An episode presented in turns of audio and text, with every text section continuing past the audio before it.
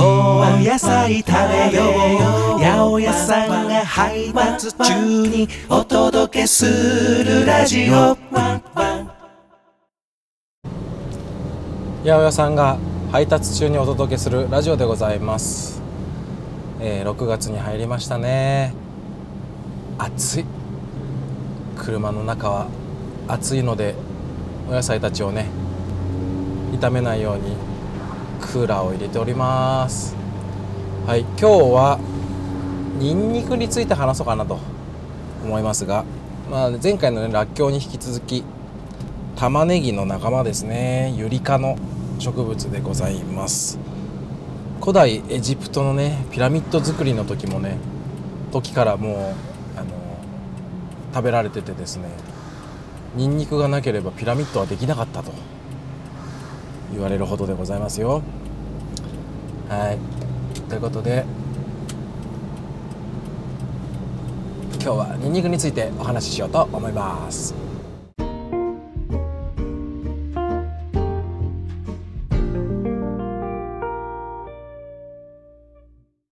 ニンニク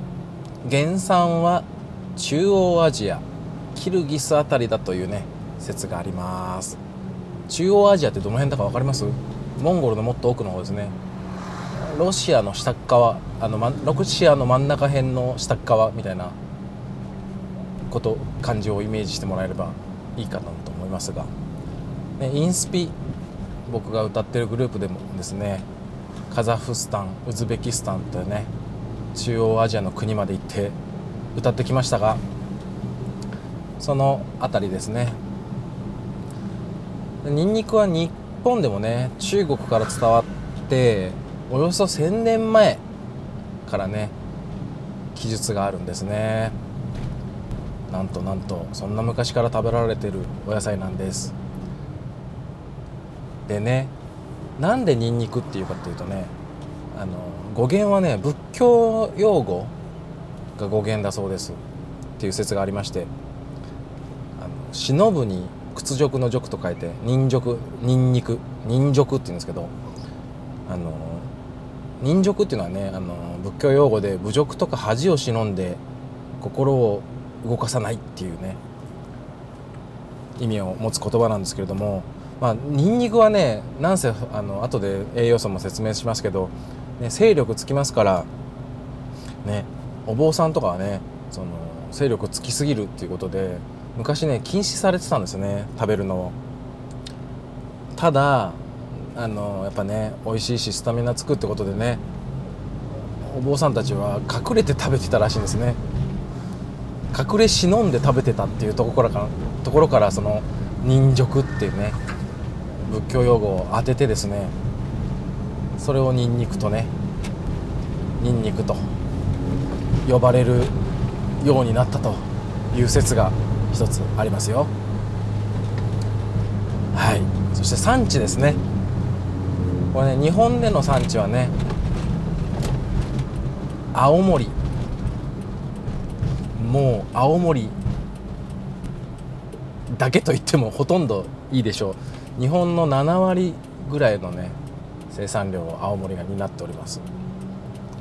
インスピでもね 本当ねあの地名出てくるたびにねインスピでもねっていう話ができるんですけど なんせ日本全国47都道府県制覇してますから青森はね学校公演なんかでよく行くところです。ね青森産のねニンニクはとっても質が良くてね。中国産のに比べてねやっぱり値段はねちょっと高いんですけどぱ質はいいですね。使ってみると、うん、ああ違うなと。特にね丸のまま食べたりするとああ違うなっていうのがね分かると思うんですけど。はい。で栄養素ね。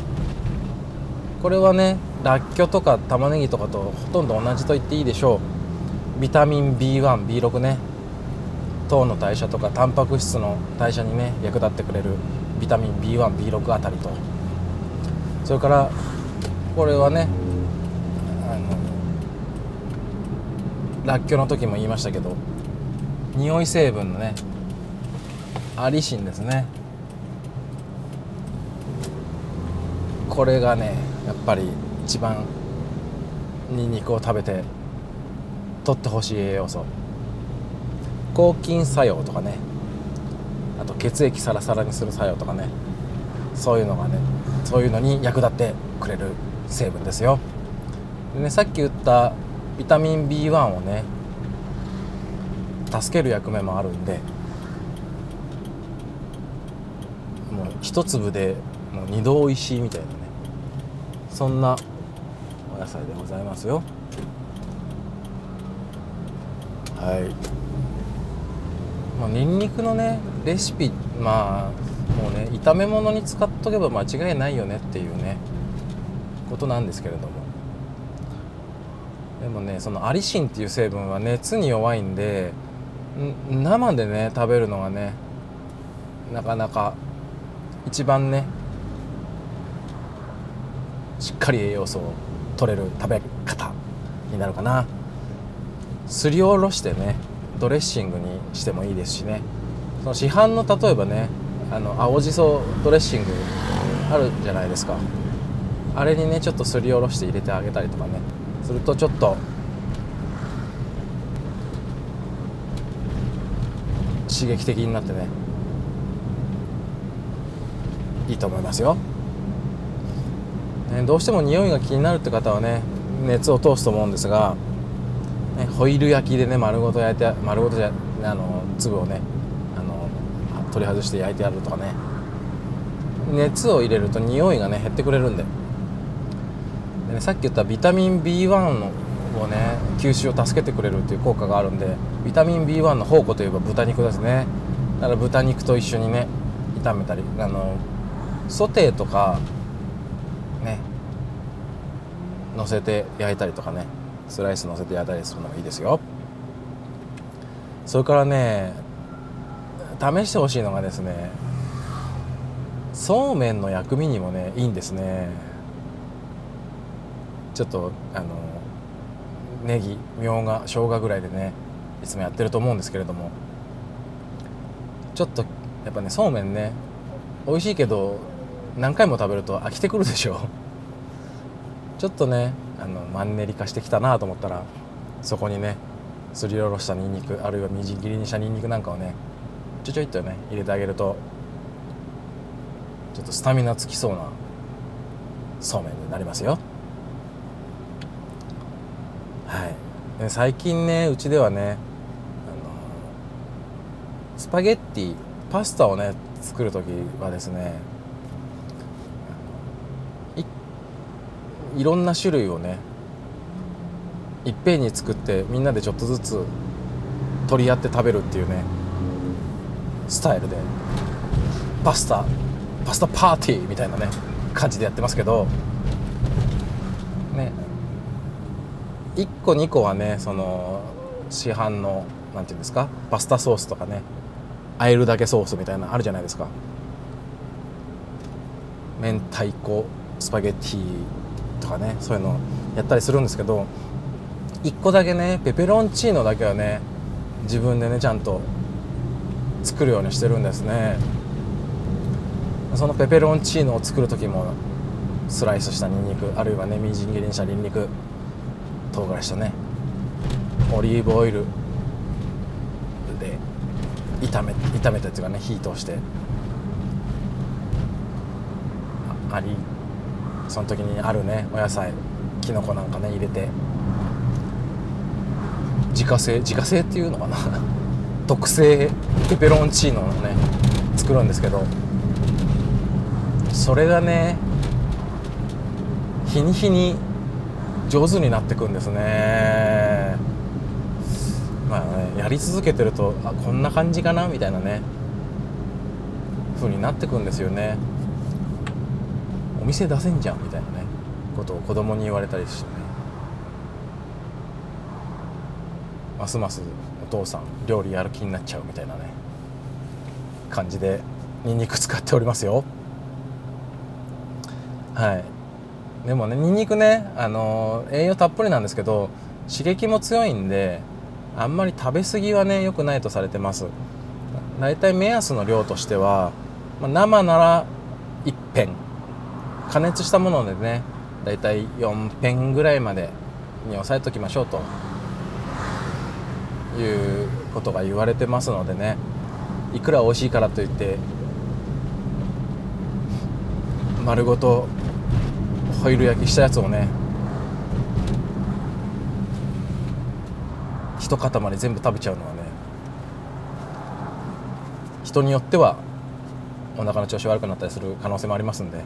あまりね無理せず美味しく食べてくださいね。それからね1個ねこれねあのー、まだ僕やったことないんですけど美味しそうだなと思ったレシピがあるんでねそれ1個紹介しとくとにんにくのね炊き込みご飯っていうのがね美味しいらしいですよ。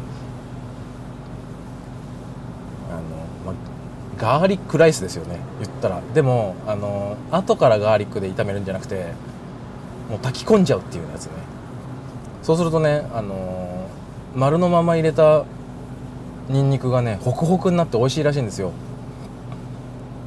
なんでねえっと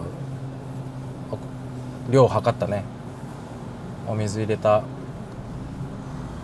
炊飯釜にね生姜とかだしとか醤油とかね入れてにんにくをね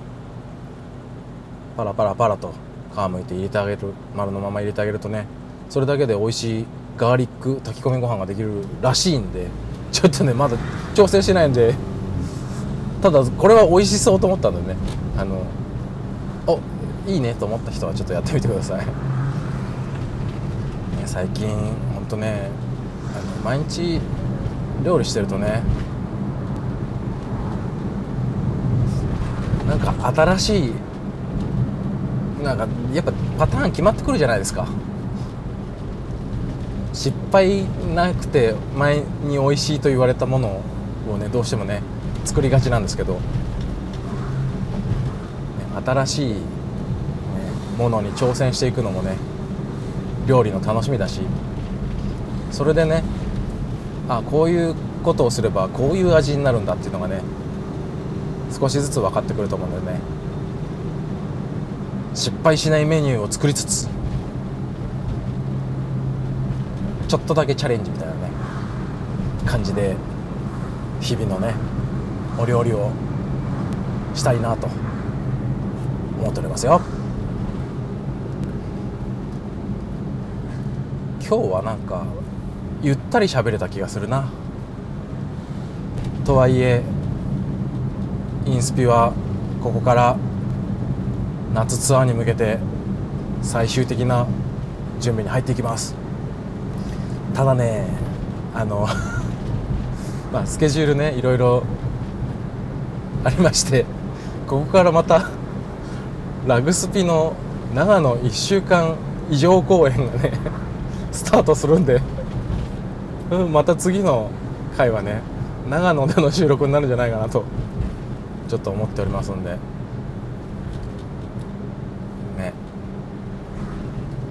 まあ忙しいのはねありがたいことで、ね、今日ねあの上の中3の息子は修学旅行に出かけまして下のね小4の娘は高尾山になんていうんですか？宿泊訓練みたいなのね行っててね。子供たちがいないんでねうまいうまいっつってご飯を食べてくれる人がいないのでねちょっと楽しようかなと 思ってますが、まあ、そういう日があってもいいでしょう。ということでまた次回お会いしましょう。本当なんか今日静かだな、まあ、そういう日もいいよね。また次回お会いしましょう。バイバイ。